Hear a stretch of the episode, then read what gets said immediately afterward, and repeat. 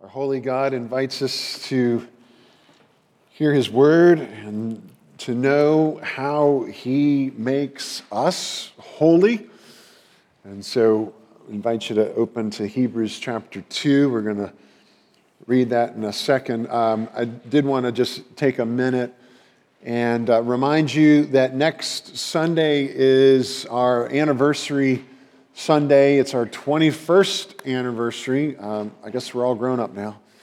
Uh, and we're going to just be gathering next Sunday night at 6:30 for what we're calling a tab story night, and we'll we'll wrap that up with some dessert in the fellowship hall afterwards. So please bring a, a dessert to share, and and come and hear stories about how Tabernacle got here. I, I know the majority of, of you in this room and, and even watching from home, like you've uh, become part of the tabernacle family maybe in the past five years, maybe even the past 10 years, or, or, or even more recently. Uh, but, but fewer of us you know, remember the, the first decade.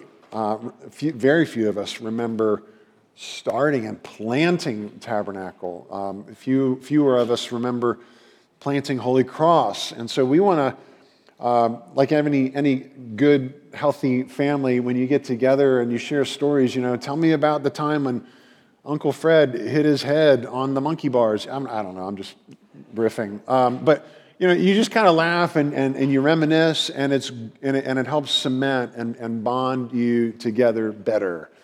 So we want to um, we want to do that and celebrate God's faithfulness this upcoming Sunday night, not tonight, but next Sunday night at 6:30.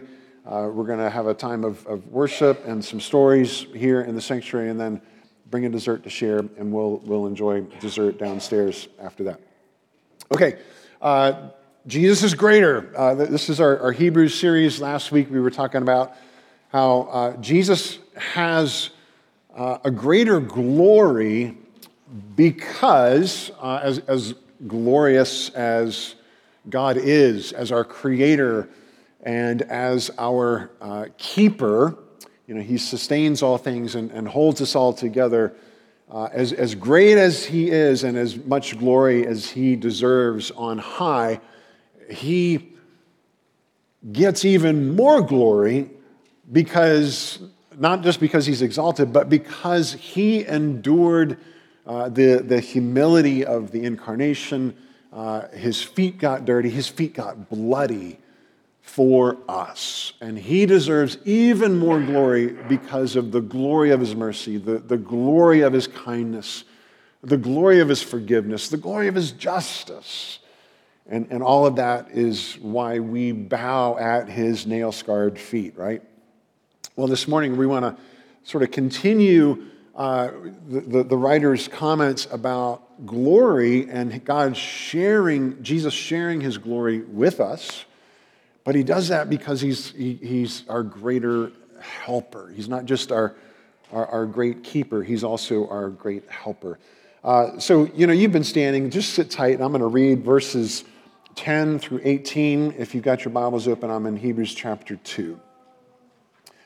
For it was fitting that he, that is Jesus, for whom, by whom all things exist, and bringing many sons to glory should make the founder of their salvation perfect through suffering. For he who sanctifies and those who are sanctified all have one source. That is why he is not ashamed to call them brothers, saying, I will tell of your name to my brothers. In the midst of the congregation, I will sing your praise. And again, I will put my trust in him. And again, behold, I and the children God has given me. Since therefore the children share in flesh and blood, he himself likewise partook of the same things, that through death he might destroy the one who has the power of death, that is the devil, and deliver all those who through fear of death were kept subject to lifelong slavery.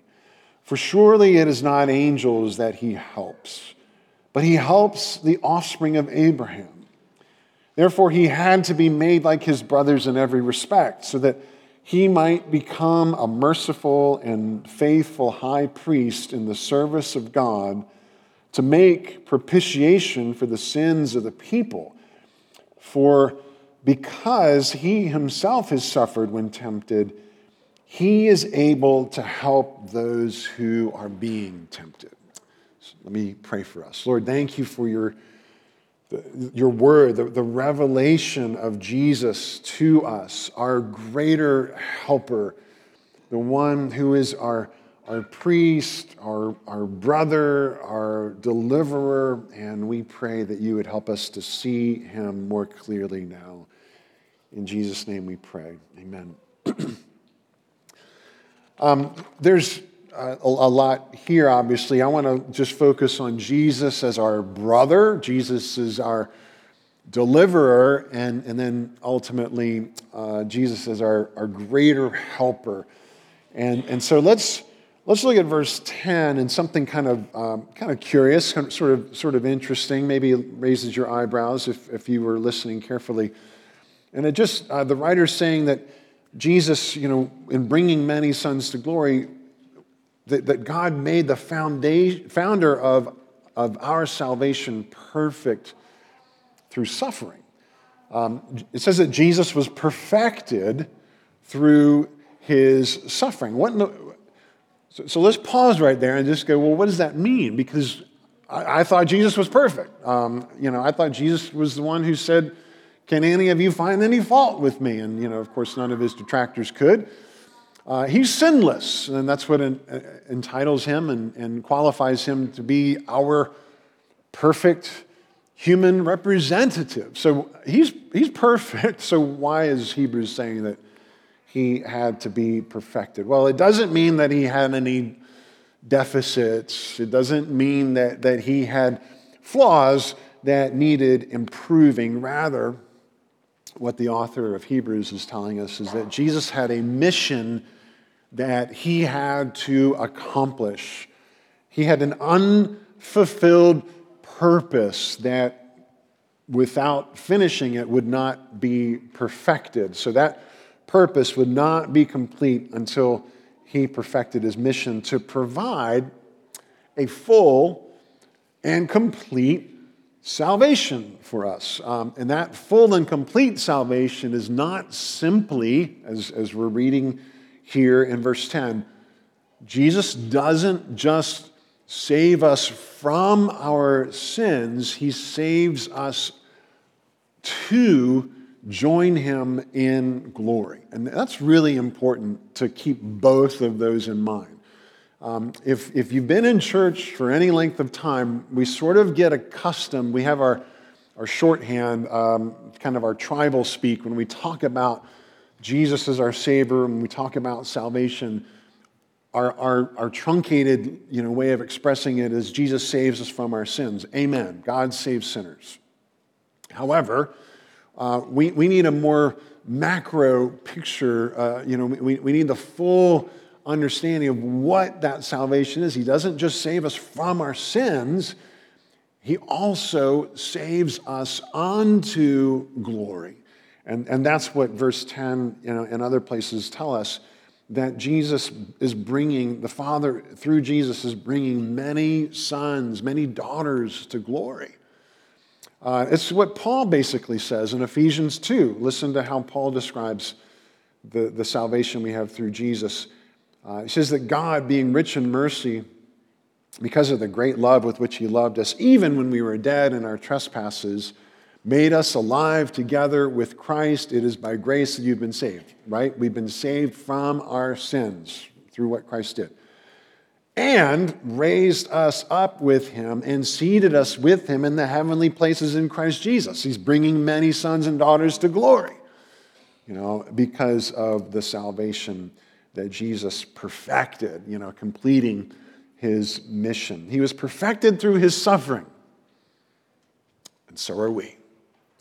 We are perfected through his suffering. His, his suffering for our sins enables us to escape our suffering because of our sins.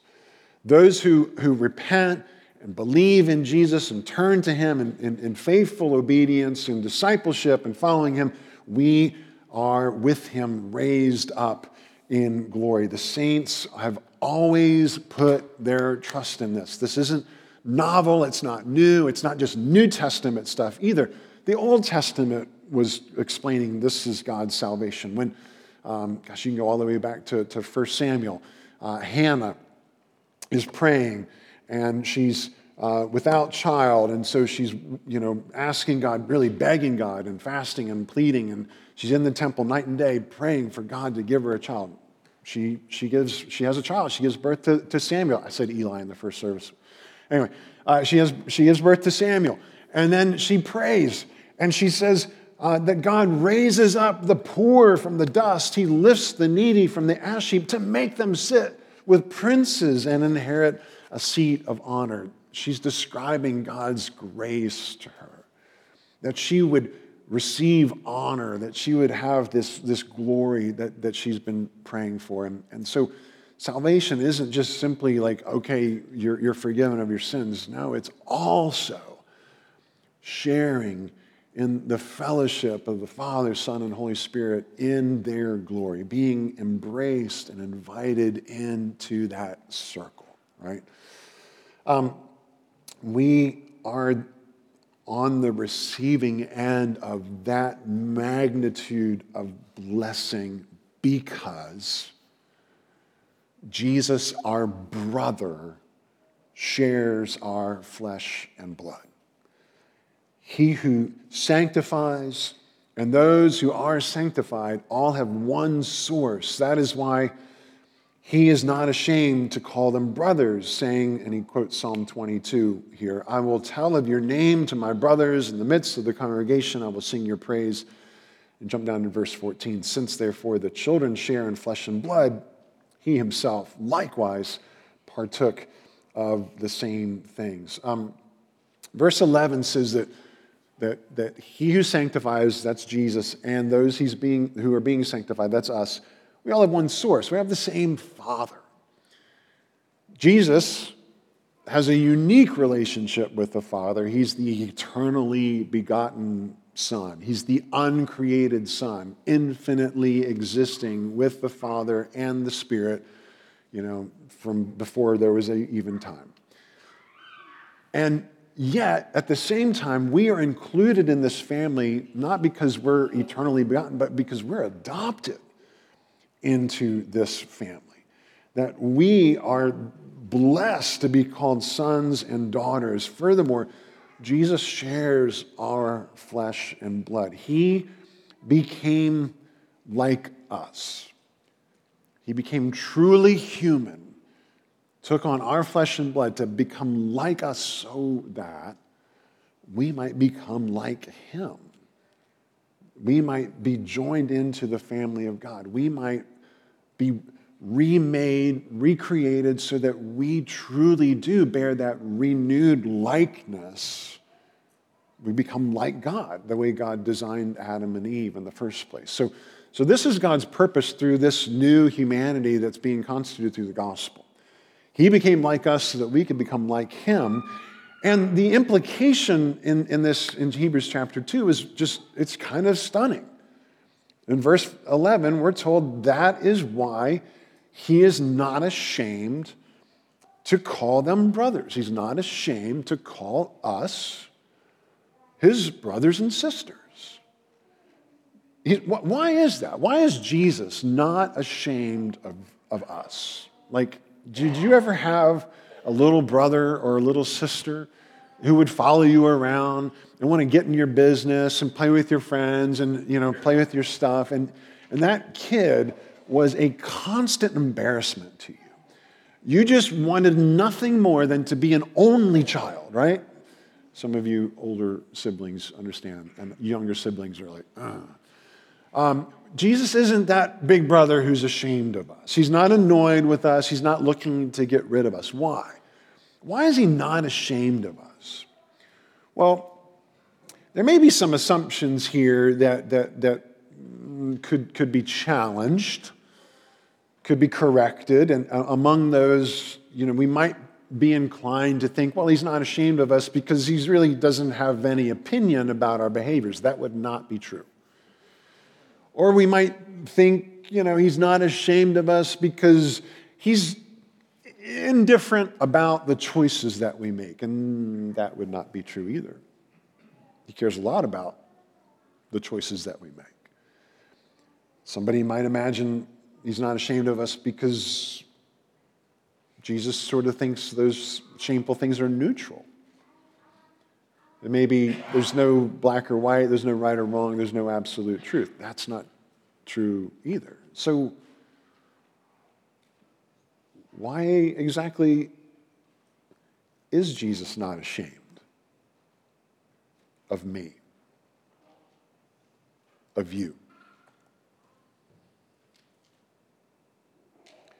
Well, verse 11 tells us He who sanctifies and those who are sanctified all have one source. So Jesus is sanctifying us, and we are being sanctified, meaning that Jesus bore our shame on the cross and removed it as far as the east is from the west. I'm sorry, as the, the east is from the west. Removed it, as, uh, uh, you know, you can't name it anymore. It's been thrown into the deepest ocean so that God does not look at us as sinful anymore. He doesn't regard us uh, in, in light of our sin. This is what the, the theologians talk about sanctification in the past and in the present and in the future. So, what our past sanctification means is that Jesus, through his bearing our shame on the cross, he takes our sins away. That means that we are set apart. Uh, you know, we, we picture that through baptism. We are made new creations. We're made holy. God regards us as holy. That means we're positionally sanctified in heaven. God doesn't see our sin, He sees Jesus, and that's what sanctifies us. And in the present tense, as new creations, we're given new desires, new appetites. You know, um, Taylor was talking about this downstairs in the, the James class this morning. Um, that we are being changed right now so that morally, um, so that we, we are progressively being sanctified and becoming more and more how God sees us in light of Jesus. So that where I am right now and where I will be in glory, my, my hope as a disciple, my hope for all of us as a community of disciples is that we are trying to close that gap, that sanctification gap between who I am now and who I will be one day in the future when we will be perfectly sanctified. So there's positional sanctification, how God sees us right now in Christ. There's our progressive sanctification, like discipleship and saying no to sin and yes to righteousness.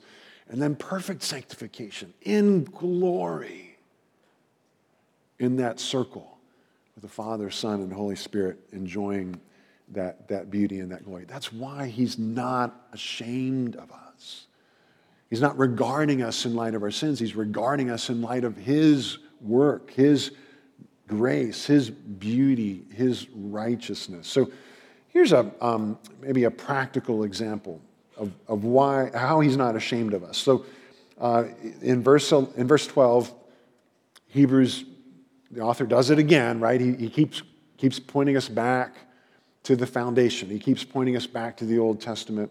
This time, Psalm 22, we did it for our call to worship. I will tell of your name to my brothers in the midst of the congregation. I will sing your praise.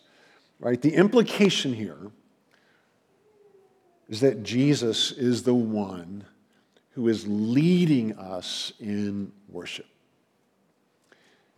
When we gather together for corporate worship, um, something very, very special happens, and we don't always see it. We don't, you know, we can't see what's invisible, but the eyes of faith can. And what Scripture tells us is that when we gather, we're not just simply gathering as Tabernacle Presbyterian.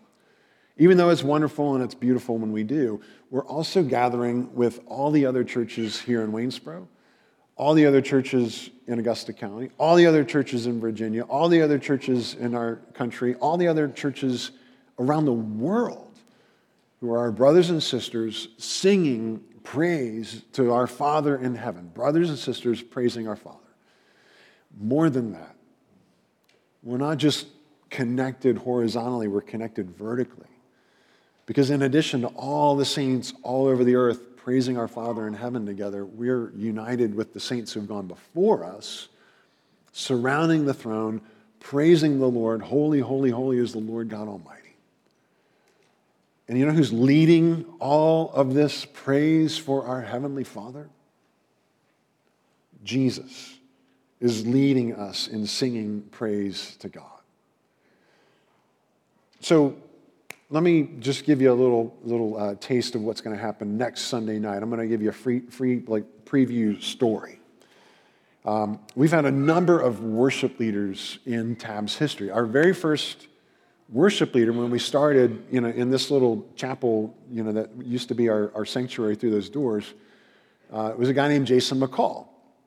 And uh, he, he was our first worship director, and then uh, he went with everybody over to plant Holy Cross in Staunton. After Jason McCall, we hired Rick Gilmartin, and uh, he was our worship pastor.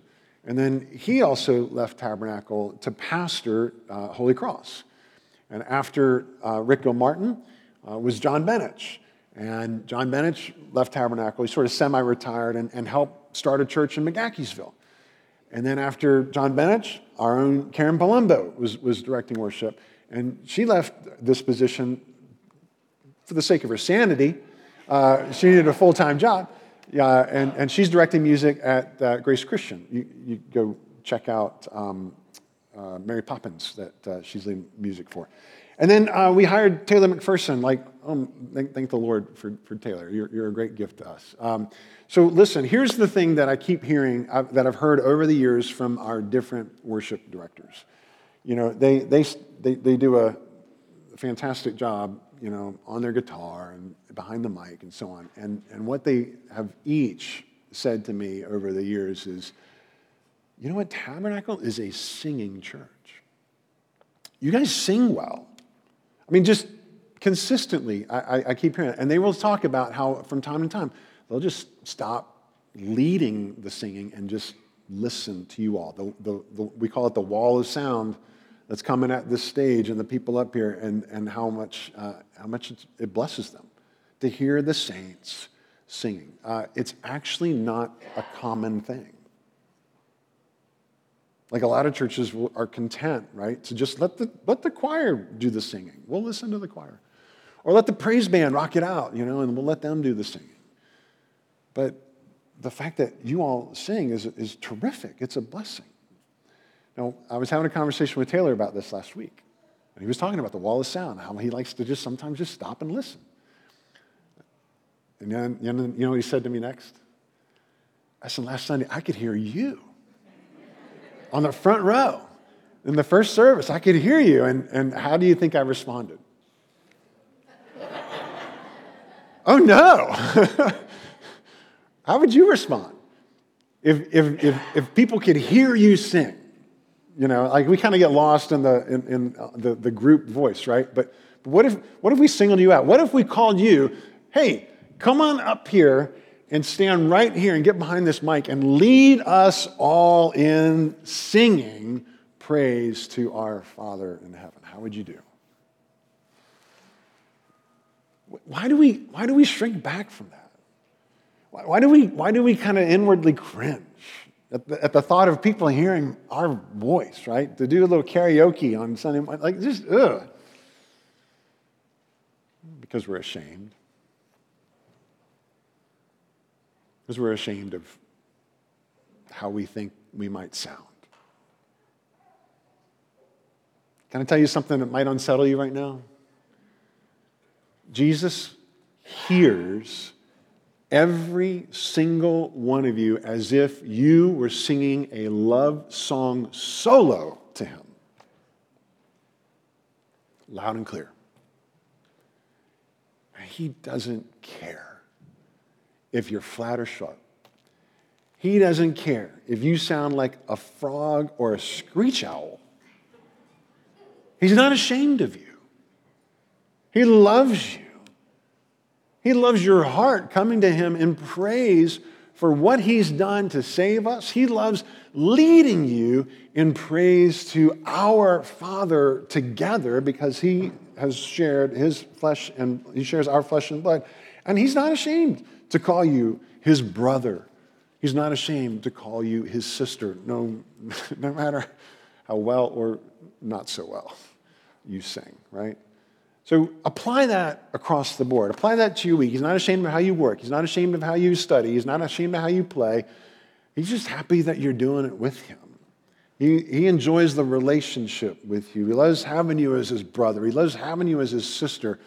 And this one who has given himself and shared our flesh and blood and is not ashamed of us because he has covered our sins and has made us righteous in his sight, he is also the one who has uh, who has delivered us from our common enemy, death. Look at verse 14. He himself likewise partook of the same blessings, I'm sorry, the same things that through death he might destroy the one who has the power of death, that is the devil. Um, what's kind of interesting and, and, and um, glorious uh, in, in this is that Jesus comes to destroy the destroyer.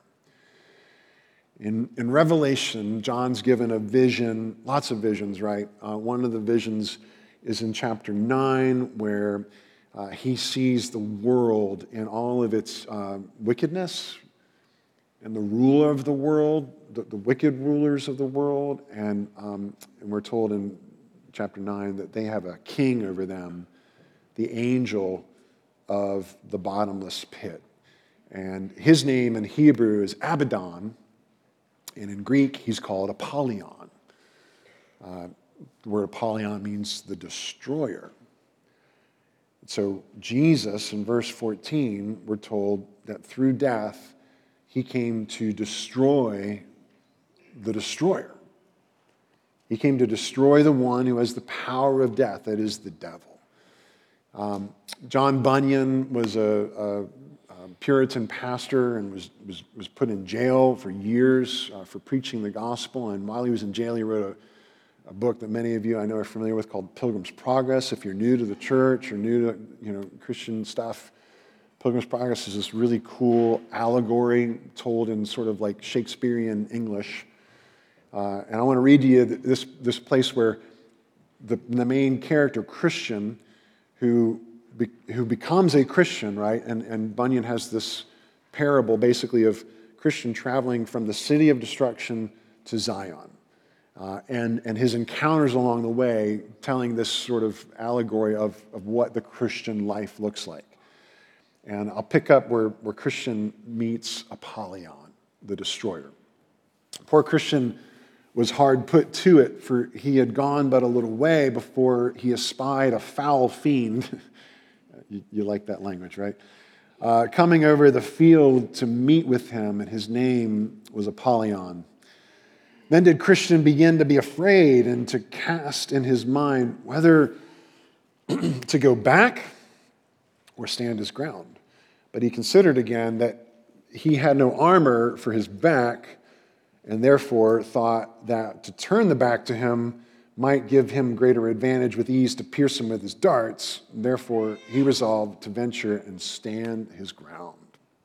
Christian is going to grapple with Apollyon. So he went on, and Apollyon met him. Now the monster was hideous to behold. He was clothed with scales like a fish. Actually, look at the front of your bulletin. Super scary bulletin for you today, right? Uh, this is uh, a, William Blake watercolor. It's cool in color, by the way. Um, but there's a picture of Christian battling Apollyon. Um, he was clothed with scales like a fish. They are, uh, they are his pride, is what uh, Bunyan parenthetically inserts. He had wings like a dragon, feet like a bear, and out of his belly came fire and smoke, and his mouth was as the mouth of a lion. When he was come up to Christian, he beheld him with a disdainful countenance and thus began to question him Whence come you, and whither are you bound? And Christian replied, I come from the city of destruction, which is the place of all evil, and I am going to the city of Zion. All right, so Bunyan then finishes this account with, you know, Christian and Apollyon uh, having this wrestling match. And, and, and Apollyon seems to be getting the upper hand with his flaming darts, right? Uh, and Christian's doing his best. He's got his shield of faith. He's got the sword of the Spirit. He's got his breastplate of righteousness, the helmet of salvation on. Like it's this allegory of the armor of God. And finally, with the, the sword of the Spirit, gives uh, Apollyon a poke, and Apollyon flees. Resist the devil, and he will flee from you. Um, you know, this is it's, it's a great allegory talking about the armor of God, which is why Christian couldn't turn his back. He only had a breastplate on. He didn't have anything on his back. But that armor wouldn't do any good without somebody. The, the, the armor of God is no good without God.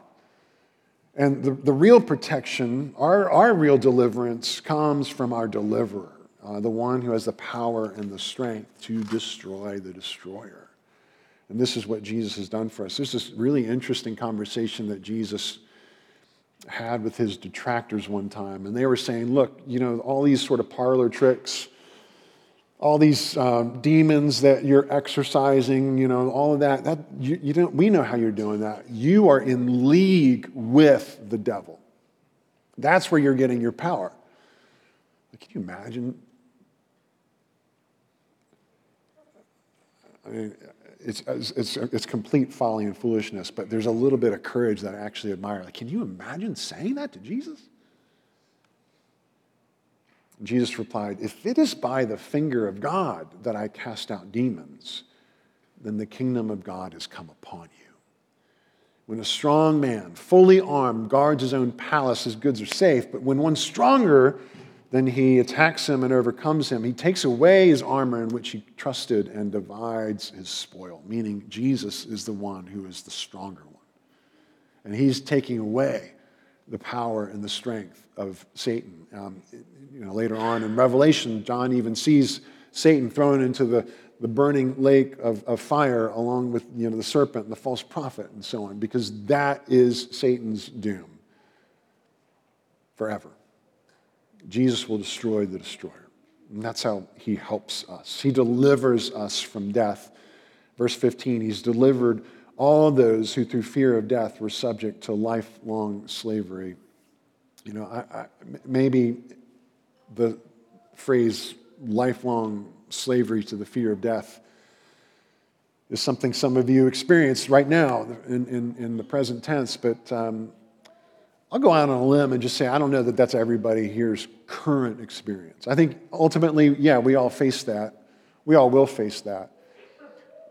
But most of us do a pretty good job actually kind of keeping the fear of death at arm's length.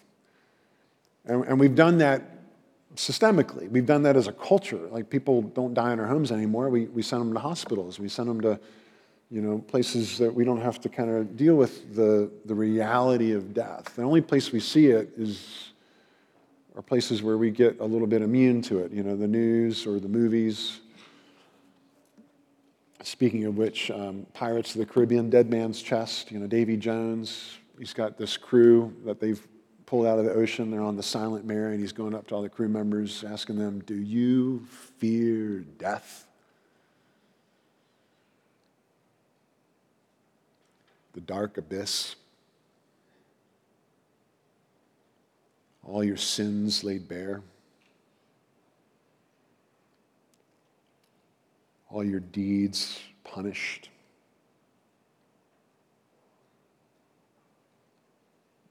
The crew cowers at the thought of death.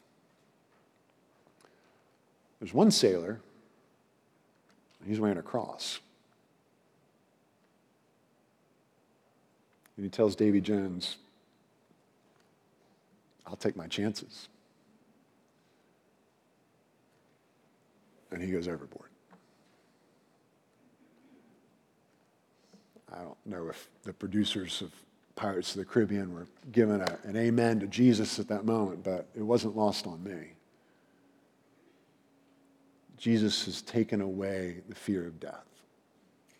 He's delivered us from Death is not the way it's supposed to be. Contrary to sort of our, our, way of talking about it, you know, is something that's natural. It's just this sort of circle of life, and we romanticize it. It is an intruder, and death is not welcome in God's kingdom. Jesus came to destroy death, and there's a day coming when death will be no more, when God swallows up death forever. Uh, let me read a couple of verses from this incredible picture in Isaiah 25 the mountain of the Lord of hosts will make for all peoples a feast of rich food, a feast of well aged wine, rich food full of marrow, of aged wine, well refined, and he will swallow up on this mountain the covering that is cast over all peoples, the veil that is spread over all nations. He will swallow up death forever. And the Lord God, will wipe away tears from all faces, for the Lord has spoken. You have a graveside service and you stand around that hole and you put that casket in, you lay that body in the earth and you put the earth back over the body. It just it looks like the earth is just swallowing you back up. And the gospel says that God is going to swallow the swallower. He's going to destroy the destroyer.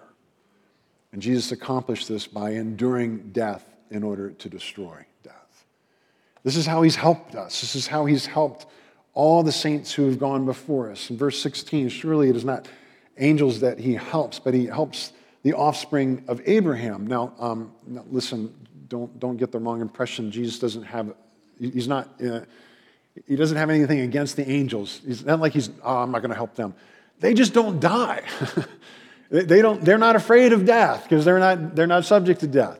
He's not, he's not helping them. He's helping us because we do die. We are afraid of death. We were looking last week at Jesus as our keeper. And in Psalm 121, he, he will keep you from all harm. He will keep your going out, your coming forth, uh, and, and so on. But the psalm begins with how we lift our eyes to the hills where our help comes from. Our, our, help comes from the Lord, the maker of heaven and earth. He is our Ezer. By his help, we, we have come thus far. Um, and, and it's not, you need to understand the significance that, that God made Adam as a keeper, you know, sort of in, in his unique way, a, a representative of God as the keeper. And then he makes Eve as Adam's helper not to be his lackey or his, his you know, servant, to be God's image bearer as Israel's helper, their, their, their strong champion, the one who's going to come to their aid and rescue them and help them complete this, this kingdom building process and so on. So, God is Israel's help, and He's our help too. And we don't have a clearer picture of God as our helper apart from Jesus. He had to be made like his brothers in every respect so that he might become a merciful and faithful high priest in the service of God to make propitiation for the sins of the people because he himself has suffered when tempted. He is able to help those who are being tempted. Um, you know, back in when I was mentioning Hannah and, and, and her praying for a son, and God blesses her with Samuel. And then God speaks to Eli, the high priest, regarding his sons who were priests, and they were, they were doing a terrible job. And God says, I'm going to I'm going to change the priesthood. And I will raise up for myself a faithful priest who shall do according to what is in my heart and in my mind. He's talking about Jesus, a faithful priest, a merciful and faithful high priest. And what's this merciful and faithful high priest's job? He's able to help those who are being tempted. Helping us is what is in God's heart and in his mind. It, he is intentional. It is not an accident. Like sometimes we stop to help people when we're on our way to point A and we see somebody with a flat tire and we go, oh, you know, I got a little bit of time. I might be late, but, you know, out of my, out of, out of the kindness of my heart, I'm going to stop and I'm going to help fix a flat tire or whatever, right? But that's sort of accidental. You, you weren't intentional in that. It's almost a second thought. The other day, I, I was coming up 250 on, on my way to work, and I, I, I see uh, this guy who I used to sometimes give rides to. He worked at the Kroger that was, is now closed on Lew DeWitt, um, and it's now Ollie's, right? Well, because they closed that store, they, they put him at the downtown Waynes, uh, Waynesboro Kroger. And, uh, and so he gets, takes the bus there now, but he missed his bus, and I see him hoofing on 250, and I'm driving along, oh, there goes Irvin. And then I thought, maybe I should, maybe I should turn around and give him, I bet he missed his bus. So, like, yeah, I turned around and pulled up and said, hey, Irvin, you need a ride? Like, yeah, thanks. And so we, we caught up. It'd been a couple of years since I've seen him. Well, is that how God helps us? Is, is, is the gospel an afterthought? Is God driving along and sees us in our sin, in our misery, helpless and you know, without hope, and he's, you know, uh, maybe, maybe I should go back. You know, I'll, yeah, I'll make a U-turn and, and then, you know, forgive their sins and bring them to heaven. Why not? Out of the kindness of his heart. That's, that's not at all what's going on here. God, the, the high, this, this priest will do according to what is in my heart and my mind.